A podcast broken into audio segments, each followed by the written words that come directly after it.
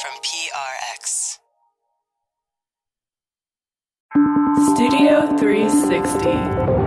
with Kurt Andersen. When I travel, I like visiting the places where famous people lived. I've been to Dostoevsky's apartment in St. Petersburg and James Thurber's boyhood home in Columbus, Ohio. But in those places, you can't usually sleep in the famous people's bedrooms. Thank you for calling New York Ramada. This is Vivian. May I direct your call? Yeah, I'd like to reserve a room. Reservation, Savannah speaking. How may I help you? Yeah, I'd like to reserve a room. One of the most important inventors of all time lived in Midtown Manhattan at the Hotel New Yorker. It's now managed by Ramada. And, and I, if possible, I'd like to reserve a, a particular room. What room number would you like to request? Uh, room 3327. That's a two double bed room, non smoking. Uh, that's fine. Okay. So where did you get the room 3327 from? It's a, a famous person used to live there, uh, an inventor named Nikola Tesla. Oh, okay. These days, very few people have even heard of Nikola Tesla, even the ones who work at the hotel where he lived and died. But his name ought to be as famous as Edison's. More than a century ago, he made alternating current, AC, the standard for electric power. He laid the groundwork for radio, yes, ahead of the other guy. He pioneered wireless communication. He developed the remote control and radar before anybody knew what to do with them. Tesla was part visionary, part mad scientist, and absolute genius. But 69 years ago this month, he died alone and broke in a Manhattan hotel room. In Studio 360 today, we'll explore Tesla's strange life and wonderful creations, and we'll talk to some of his heirs, scientists and inventors who are still bucking what the establishment considers possible. My guest, Samantha Hunt, has written a novel about Tesla. It's called The Invention of Everything Else. I asked her how she first became acquainted with Nikola Tesla. I'm embarrassed to say it's probably because of that, you know, 90s hair metal band Tesla. But that is probably a lot of Americans' first introduction to Nikola Tesla. And they named themselves after Tesla. Oh Nikola yeah, Tesla. yeah. They have an album called Edison's Medicine. I mean, they're huge Tesla fans. And when I started reading about some of the details of his life, I thought, my God. I mean, I mean, and not so much the wonders that he invented, but really just the oddities of his life that he lived, you know, 70 years in hotels in New York City, never married, you know, had these wonderful plans to light the ocean, to build a ring around the center of the earth and use that for, you know, traveling around the world in a day.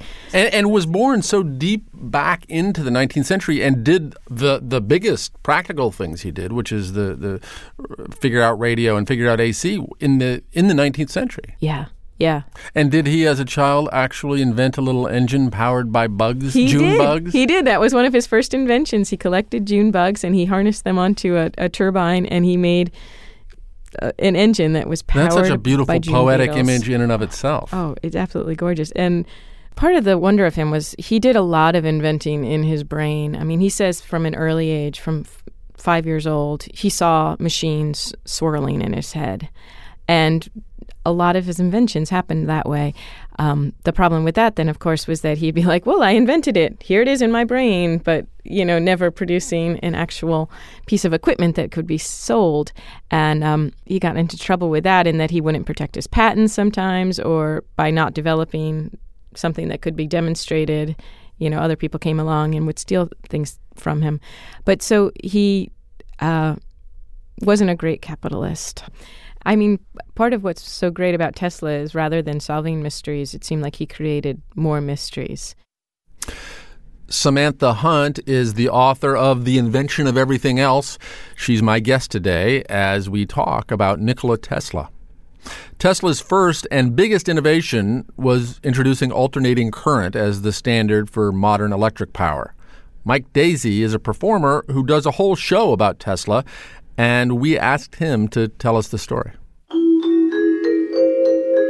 Who is Nikola Tesla? Nikola Tesla was born in 1856, a Serb in what is today Croatia, and from an early age he was a visionary. I don't mean in the conventional sense, I mean that he literally had visions.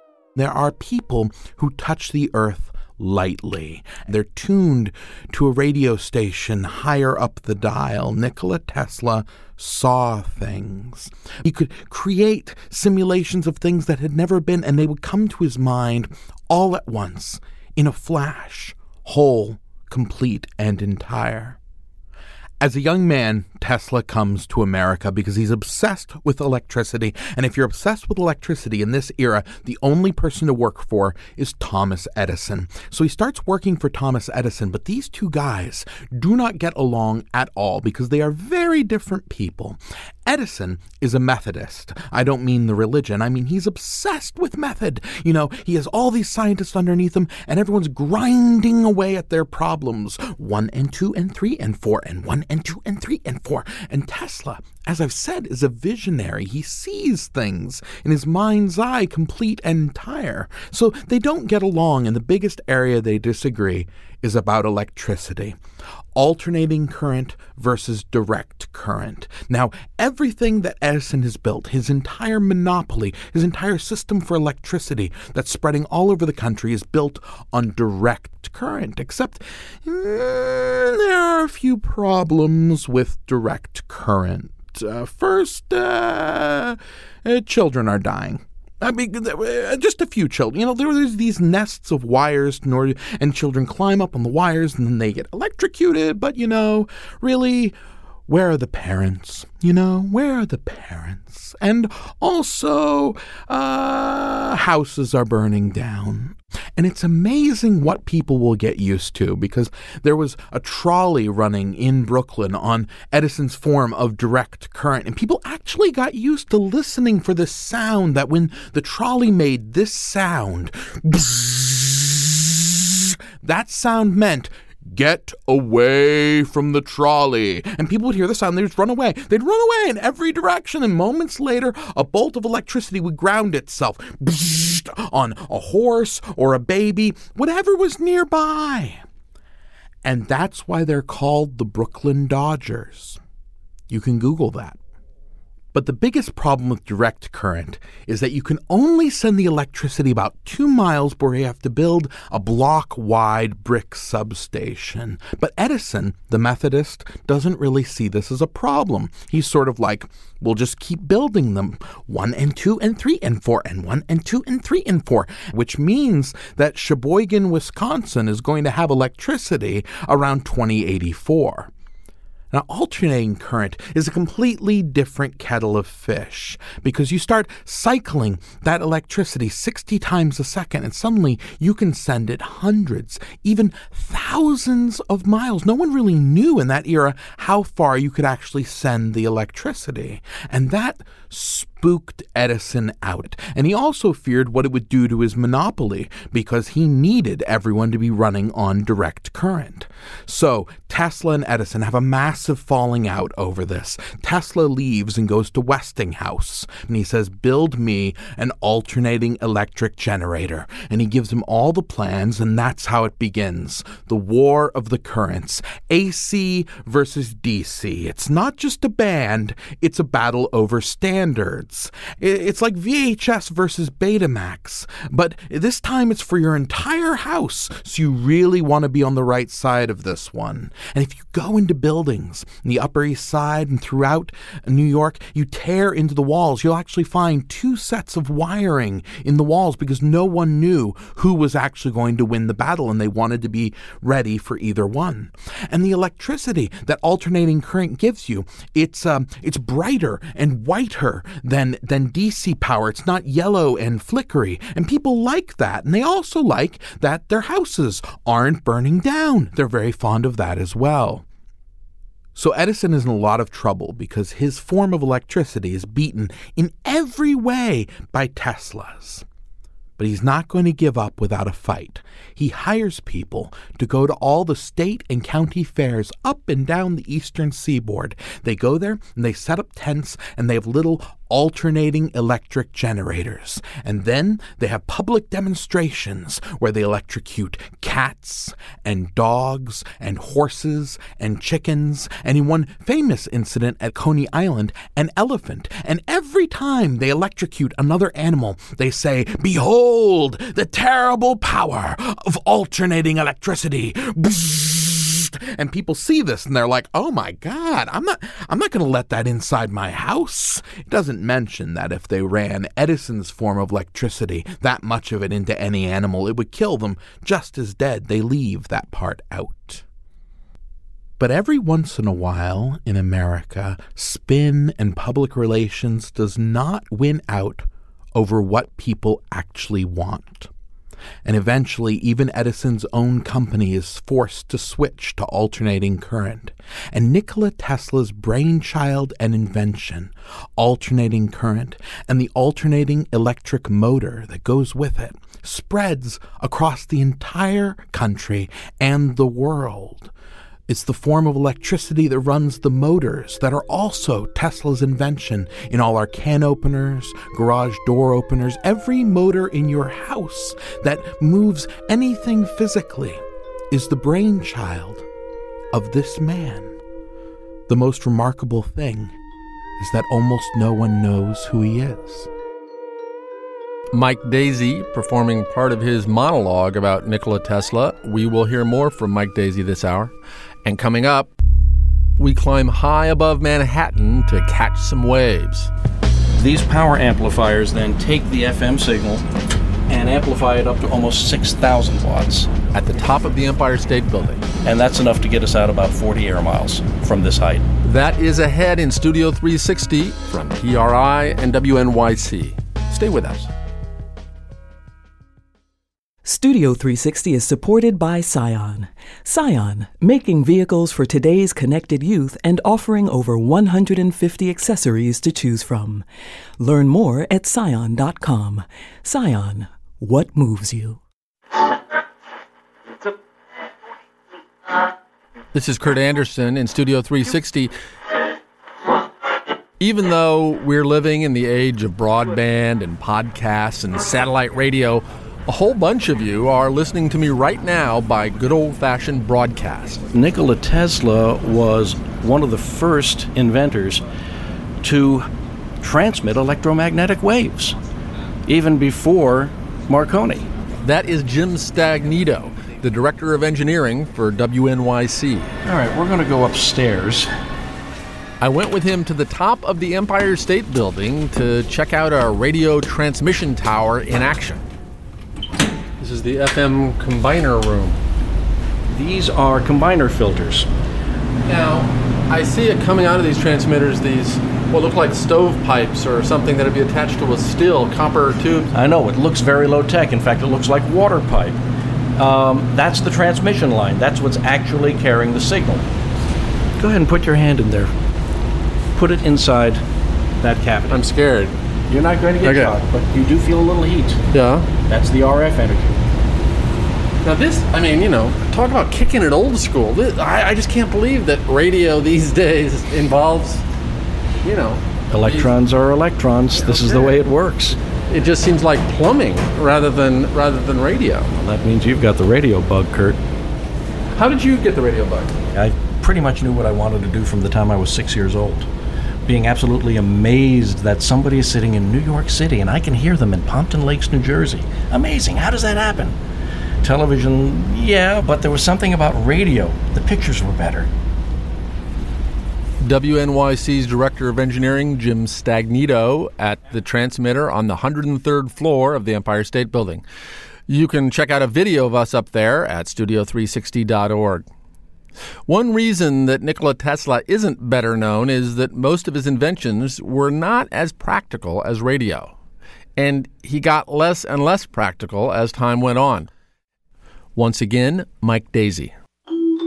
Tesla had always been shy and introverted, but as he got older and more successful, he began to have these salons where he would invite people over to his house. And it was quite a thing to be invited to one of these salons, to get to go to spend time with Nikola Tesla. And journalists who were writing articles about him would often get to go to be in the presence of the great man. And usually, when he had you there, he would do things to you. He would show you inventions, and then he would sort of make you part of the inventions. One of the regulars at the salons was Mark Twain, and Mark Twain and Tesla became very, very close after Tesla cured Mark Twain's constipation. He'd been constipated for years and years, and Tesla had him stand on a metal plate and ran an electrical charge through his entire body, and suddenly he was not constipated, which appears to be a very good way to make people close to you if you want to forge a lifelong friendship, cure their constipation. The favorite thing that Tesla and Twain would do is that uh, uh, uh, Nikola Tesla had this, well, it was really an X ray gun.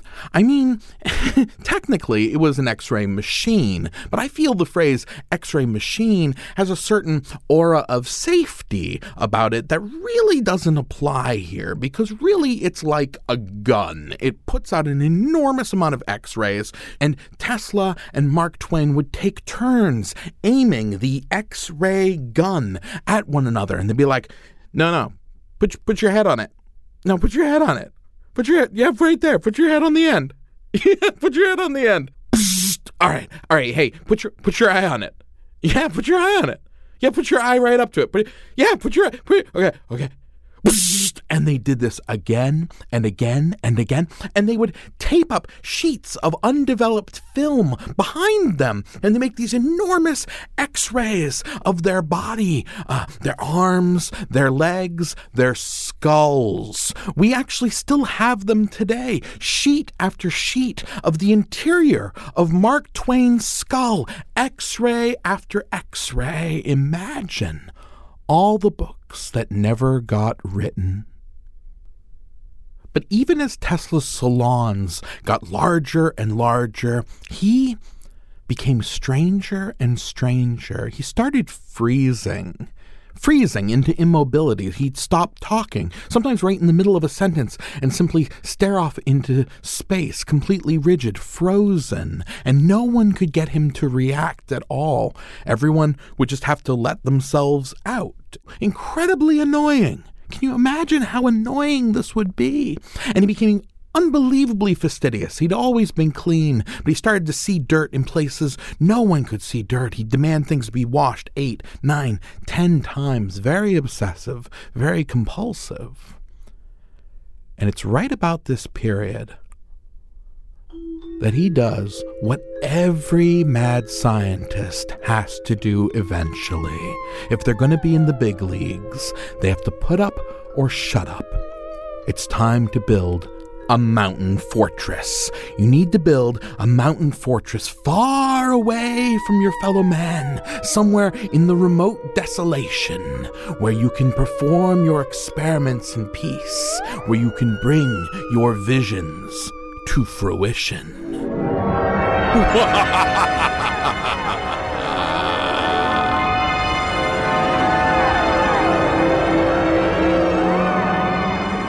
Mike Daisey performing a bit from his series Great Men of Genius. And Samantha Hunt is here with me in Studio 360. She wrote the novel The Invention of Everything Else. Samantha, you must have studied this strange period of his life where he was working in this mountain lab. Yeah. Yeah, you know, in uh, the time he spent in Colorado Springs, I think this was in 1899, he went through a million dollars in about eight months. And that was where, as you describe So- it, he, he basically he started generating lightning. Sure, I mean, he was trying to command lightning bolts out of the palm of his hand. So, yeah. Which he did. Yeah, which he did. Which he did. He would have his friends over to the laboratory, and one friend described it as he snapped his fingers and there was a ball of fire in his hand, and that he could then pass from person to person. I'm, he was he he fancied himself a magician, but then insisted on the fact that it wasn't magic. He had one invention um, that scared a local precinct up on Mulberry Street because it, what it was was a oscillating resonator that would just tap tap tap very gently, but hitting each time at the same point on the wavelength, so that very soon the waves were huge. And apparently, from his laboratory on uh, Houston, uh, he was starting a small earthquake all over the Lower East Side. And so he, he made great claims. He was like, I could smash the world in two like an apple. You know, I'm going to halve it. Did did the fact that he was he was born in Eastern Europe and, and emigrated as a young man to the United States did did the Eastern Europeanness add to this this Oh, kind sure. of media caricature as oh, oh, mad sure. scientist? I mean, imagine he's got this Serbian accent, and this is right at the build-up to World War One, and so we have Archduke Ferdinand, and certainly, I'm sure racism had a lot to do with it. And plus, he was a strange-looking man, a wonderfully handsome man, but he was over six foot two, uh, and I think weighed 140 pounds. I mean, so really kind of very, very slender, and just an oddball. and you suggest that there are people who actually s- thought he was from another planet or had traveled from the future. Oh yeah, yeah. When he when he was out in Colorado Springs and working with really high voltage electricity, he um, set up a radio transmitter where he would sit and listen at night and thought that he was hearing messages from Mars and thought that he was also It was his version of SETI, as we know today. exactly, Yeah. exactly, yeah. And not, you know, he wasn't saying I can translate what they say, but he was just saying I think that there is life out there, and I think that I've heard it in these radio waves. But as soon as Tesla got back to New York City, you know, the headlines were really horrible. He kind of immediately became a point of ridicule, and um, And never really lost that stigma. Never lost that stigma. In fact, the Superman comic book had a, a, a character named Tesla that was an evil mad scientist. Early which- on, what, when, when Tesla was still alive? Yeah, when Tesla was still alive. I mean, it must have just broken his Nice. heart. True to his threat, the mad scientist, whose warnings have held the city in a grip of terror, went on his rampage of destruction on the stroke of midnight. The deadly impact of his mysterious ray smashed the famous Tower Bridge. This looks like a job for Superman. That's from Max Fleischer's version of Superman, a 1941 cartoon called The Mad Scientist. Megalomaniacal geniuses trying to dominate the world. Sounds like a lot of people in Hollywood, which is maybe why the movies are so full of mad scientists. There's the bastard. A man of science who sought to create a man after his own image without reckoning upon God. Gentlemen, my name is Dr. Evil. In a little while, you'll notice that the Kreplakistani warhead has gone missing. See you in the future. I made it with my own hands from the bodies I took from graves, from the gallows, anywhere. The men who control the destiny of the world will be here. It worked! I finally invented something that works! Alive! It's alive! It's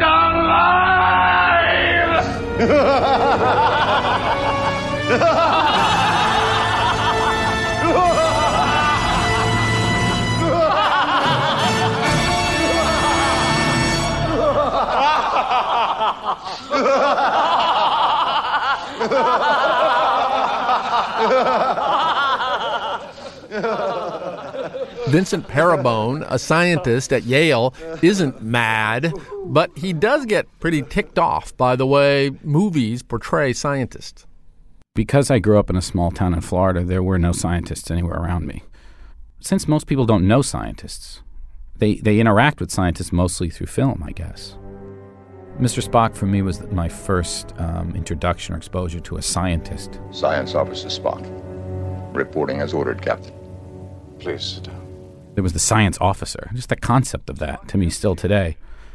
We unfortunately don't have that today. you know, we don't have a science officer in the White House. I would say that was a logical assumption, Captain. There was that yin and yang of him between being logical and scientific and being emotional. And scientists in film, anyway, are more likely to put people at risk for scientific gain. And I think that this is a kind of a, a result of the atomic bomb era and one of the most horrific things that has ever been brought to the human race and brought to us in full color by scientists. Dr. Strangelove, do we have anything like that in the works? A moment, please, Mr. President. One of my favorite movies, Dr. Strangelove. That character of his is so memorable, I think. This crazed German scientist who could conjure up this horrible mutual destruction device. The doomsday machine is terrifying? It's, it's simple to understand.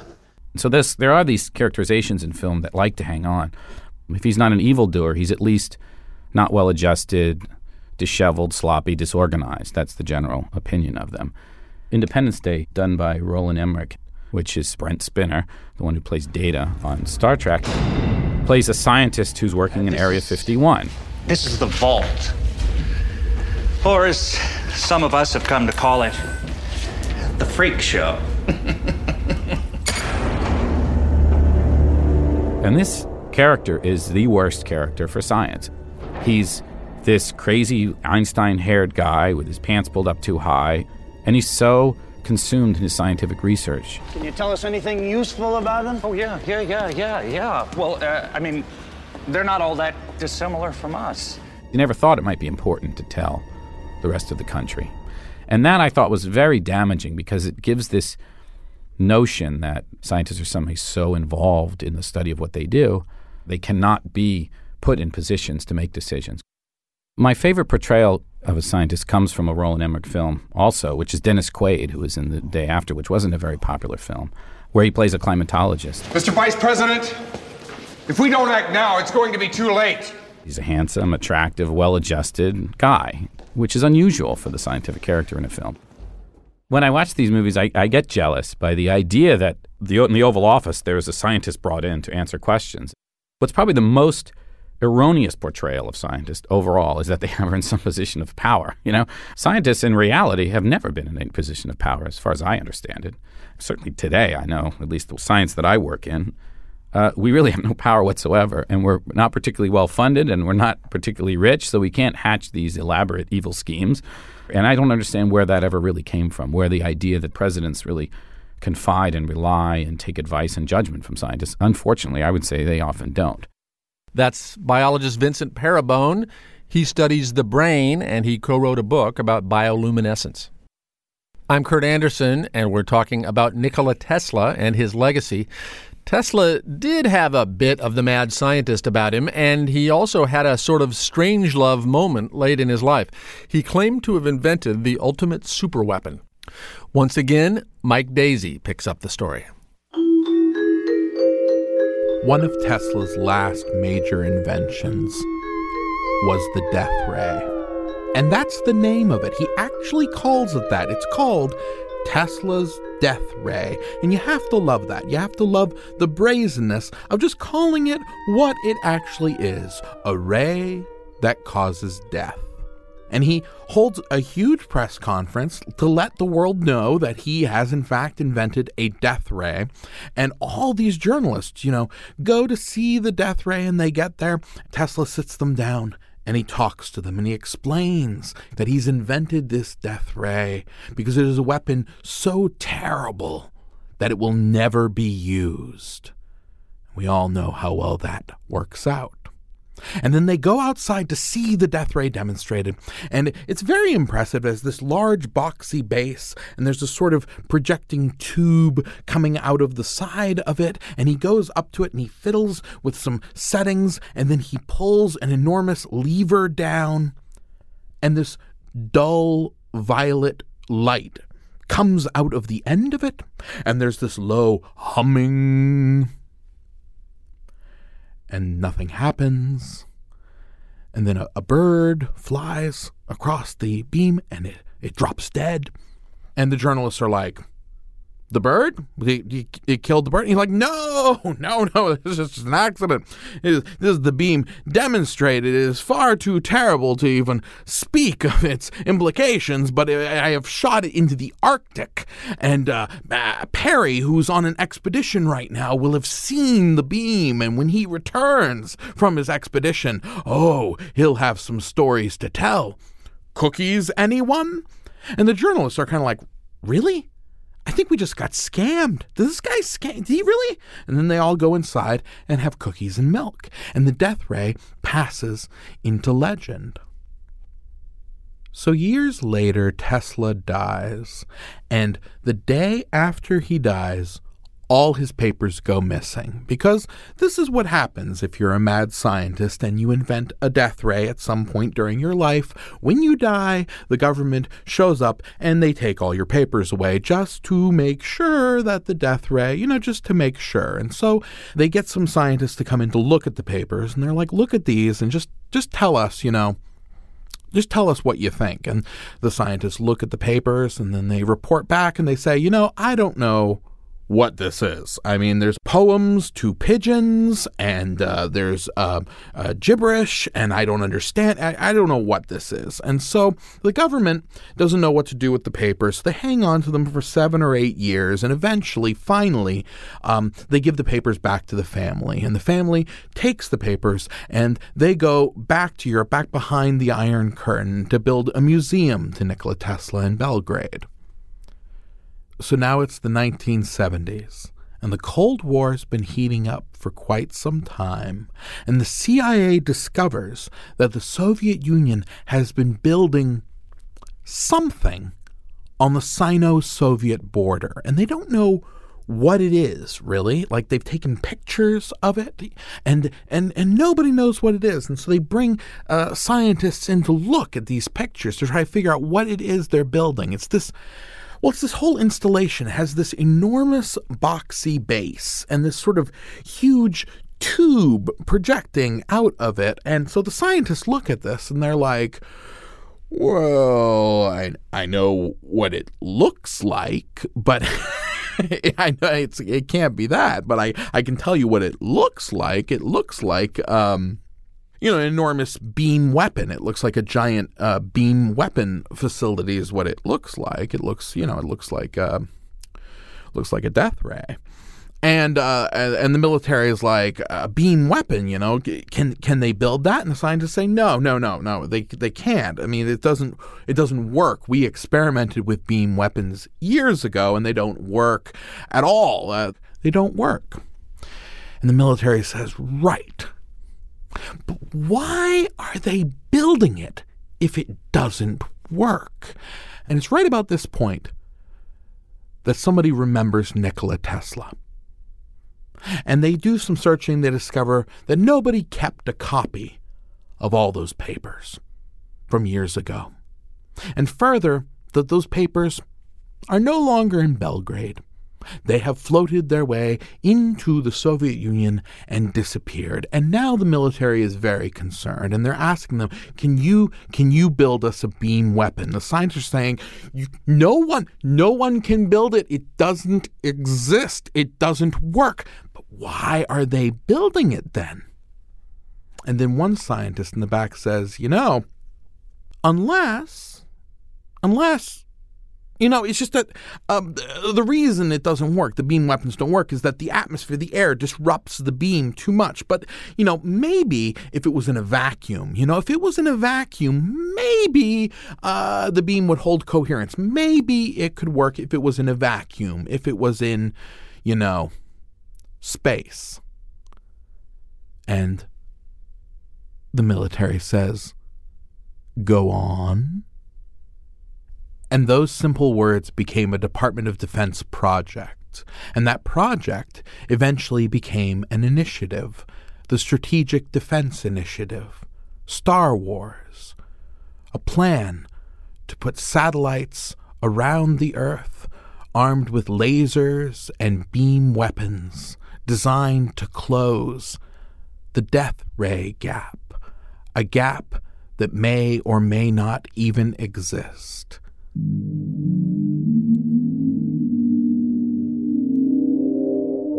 Mike Daisey from a series of performances called Great Men of Genius. The great nations of the world will sit here uh, like people facing themselves across a table, each with a cocked gun, and no one knowing whether someone might tighten their finger on the on the trigger. There is another way, perhaps coming up with something that would render these weapons obsolete And uh, I don't know how long it's going to take, but we're going to start. If you can't zap your enemies from a distance, maybe you can pulverize them in your garage. See, that's shiny, that's aluminum. We put, uh, you know, whole chickens in. It came out uh, a greasy powder. I thought I might be able to sell it to the mafia. Tornado in a can. That and more wonders of modern technology ahead in Studio 360 from PRI and WNYC. Stay with us.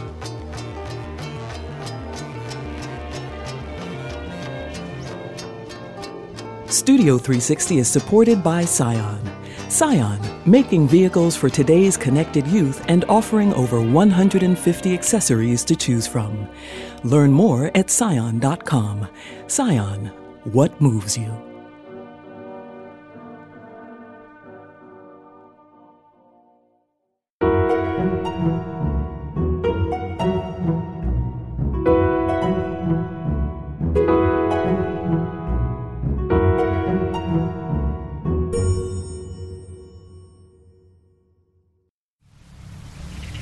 You are familiar with the phrase, man's reach exceeds his grasp.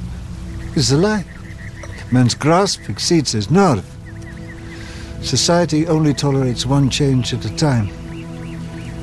First time I tried to change the world, I was hailed as a visionary. Second time, I was asked politely to retire. so here I am, enjoying my retirement. David Bowie playing the inventor Nikola Tesla in The Prestige, a movie about science and magic from 2006. This is Studio 360. I'm Kurt Andersen, and I'm talking with Samantha Hunt, the author of a novel about Tesla. It's called The Invention of Everything Else. Samantha, in your book, you describe a machine Tesla was working on at the end of his life, which he suggested could photograph a person's memories. Yeah, that was one of his ideas that that um, you know thoughts are electrical and can be recorded and are maybe reflected through the retina. So why can't we watch a movie of our thoughts? Which I think is one of the most beautiful ideas I've ever heard.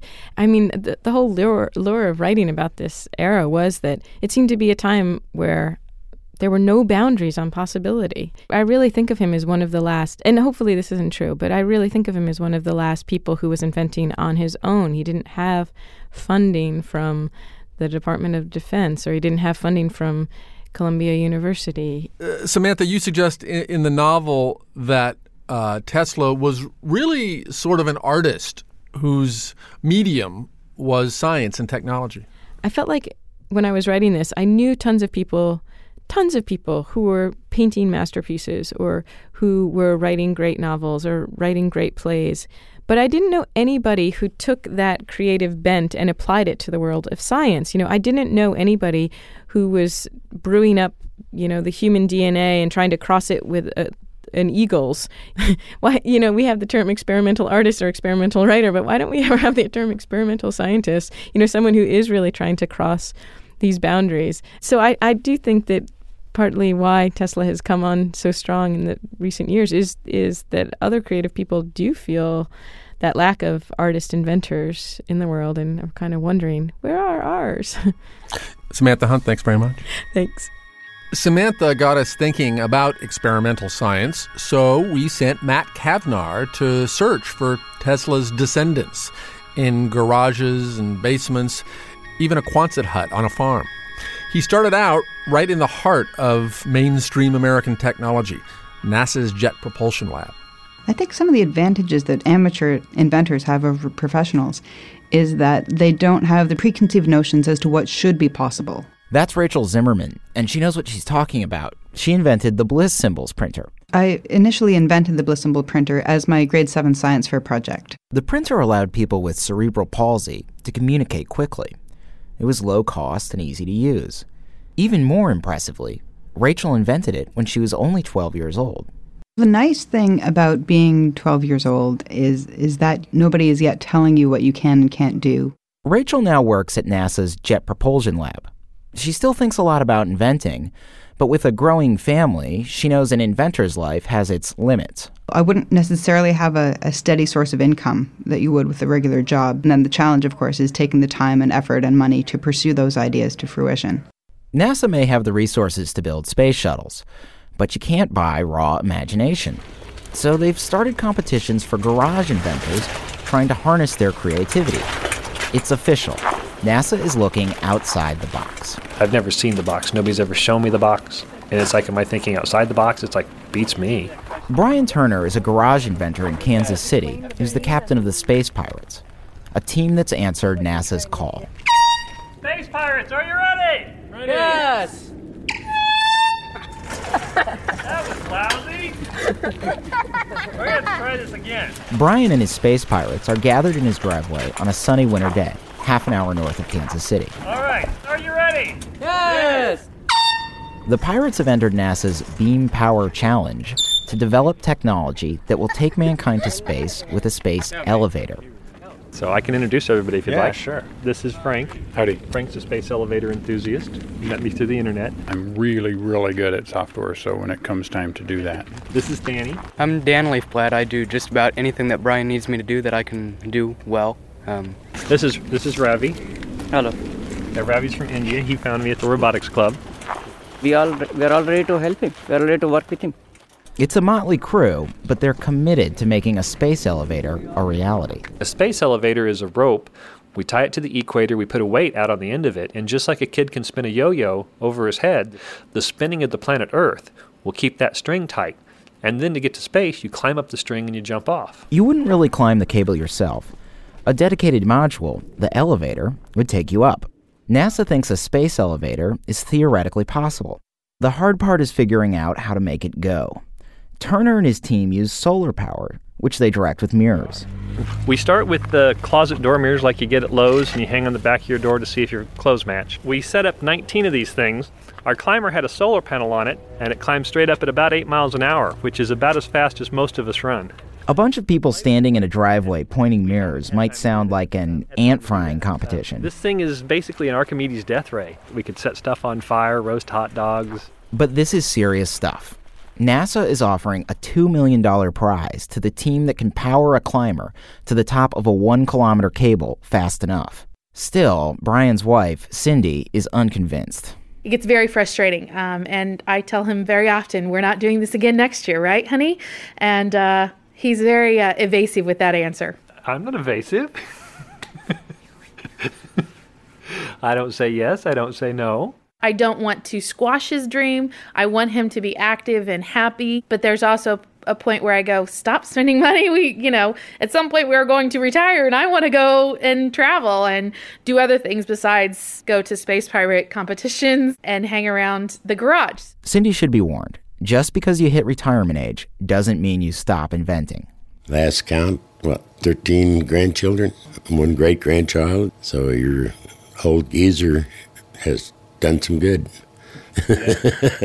Halfway across Kansas to the west of Brian and Cindy lives Frank Polifka, a retired farmer. What is it about Kansas? Maybe it's the lingering influence of the Wizard of Oz. You can watch the clouds, and then you'll you'll see some of them that are starting to move in a circular motion, and you could see it. You know, take a building and it kind of lift it, and all of a sudden it it'll just kind of fly apart.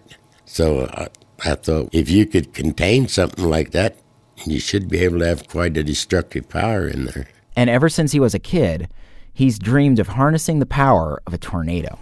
It's an invention that'll grind just about anything. And now he's invented a device that does. All out back in a Quonset hut on the farm he shares with Ruth, his wife of 47 years. It works. And it has no moving parts, and uh, it's pretty ingenious. When you look in through the exhaust part, you can see it swirling around in there, and I thought it's the same as a dust devil. So I called it a Windhexe. In German, is a dust devil. Yeah, sprichst Deutsch? The Windhexe is a squat, six foot tall metal contraption comprised of a large funnel supported by four legs. Four jets set around the rim of the funnel blow compressed air into it. As the air whips around the inside of the funnel, it forms into a high speed vortex. Think of it as a tornado in a can. It blows it in just almost like a potato gun. Uh, we heat the air 650 to 700 degrees. Well, this is what the engineers have told me. They says if if I'd have tried to do something like that, I'd have quit because it's impossible to do. And uh, I guess I wasn't dumb enough to quit.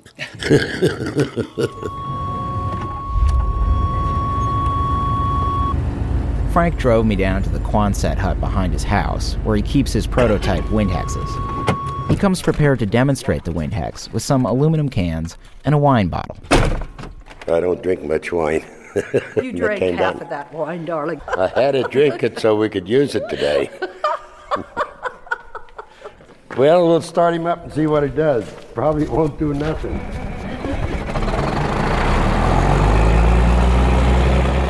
Frank throws the cans in the machine. A few moments later, they emerge as fine, shiny dust. See, that's shiny, that's aluminum.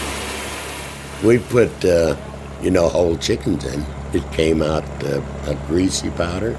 I thought I might be able to sell it to the mafia.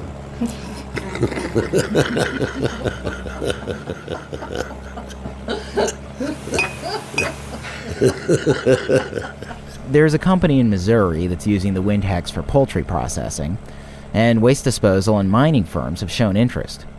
And Frank's always looking for ways to improve his invention. There's still some stuff that can be learned from a tornado that can be used in the machine, in the Windhexe.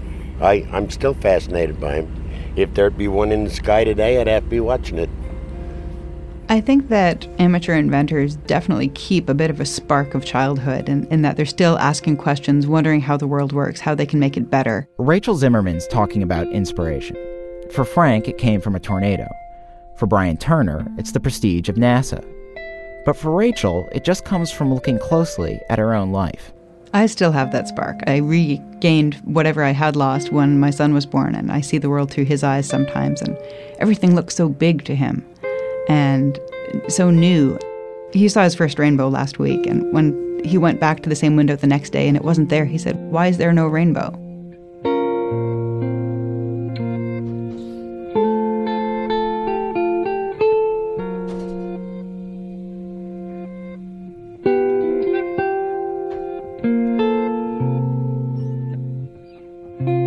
For Studio 360, I'm Matthew Kavnar.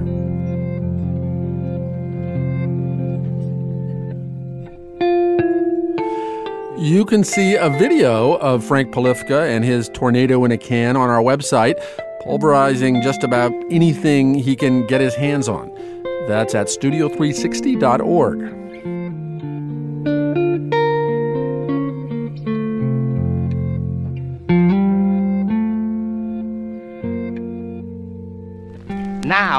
this extraordinary man is dead, or so they say. The papers on Friday published obituaries and editorials summarizing his life and work, and they told of his personal habits and eccentricities. Tesla, they say, is dead.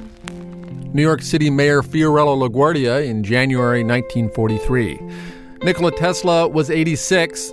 He'd been ignored or forgotten for most of his later years. But surely it would have pleased Tesla if he could have heard Mayor LaGuardia's eulogy going out on the airwaves over radio. But Tesla is not really dead. The real, the important part of Tesla lives in his achievement, which is great, almost beyond calculation, an integral part of our civilization, of our daily lives, of our current war effort. Why mourn Tesla? His life is a triumph, the triumph of all the people of the world.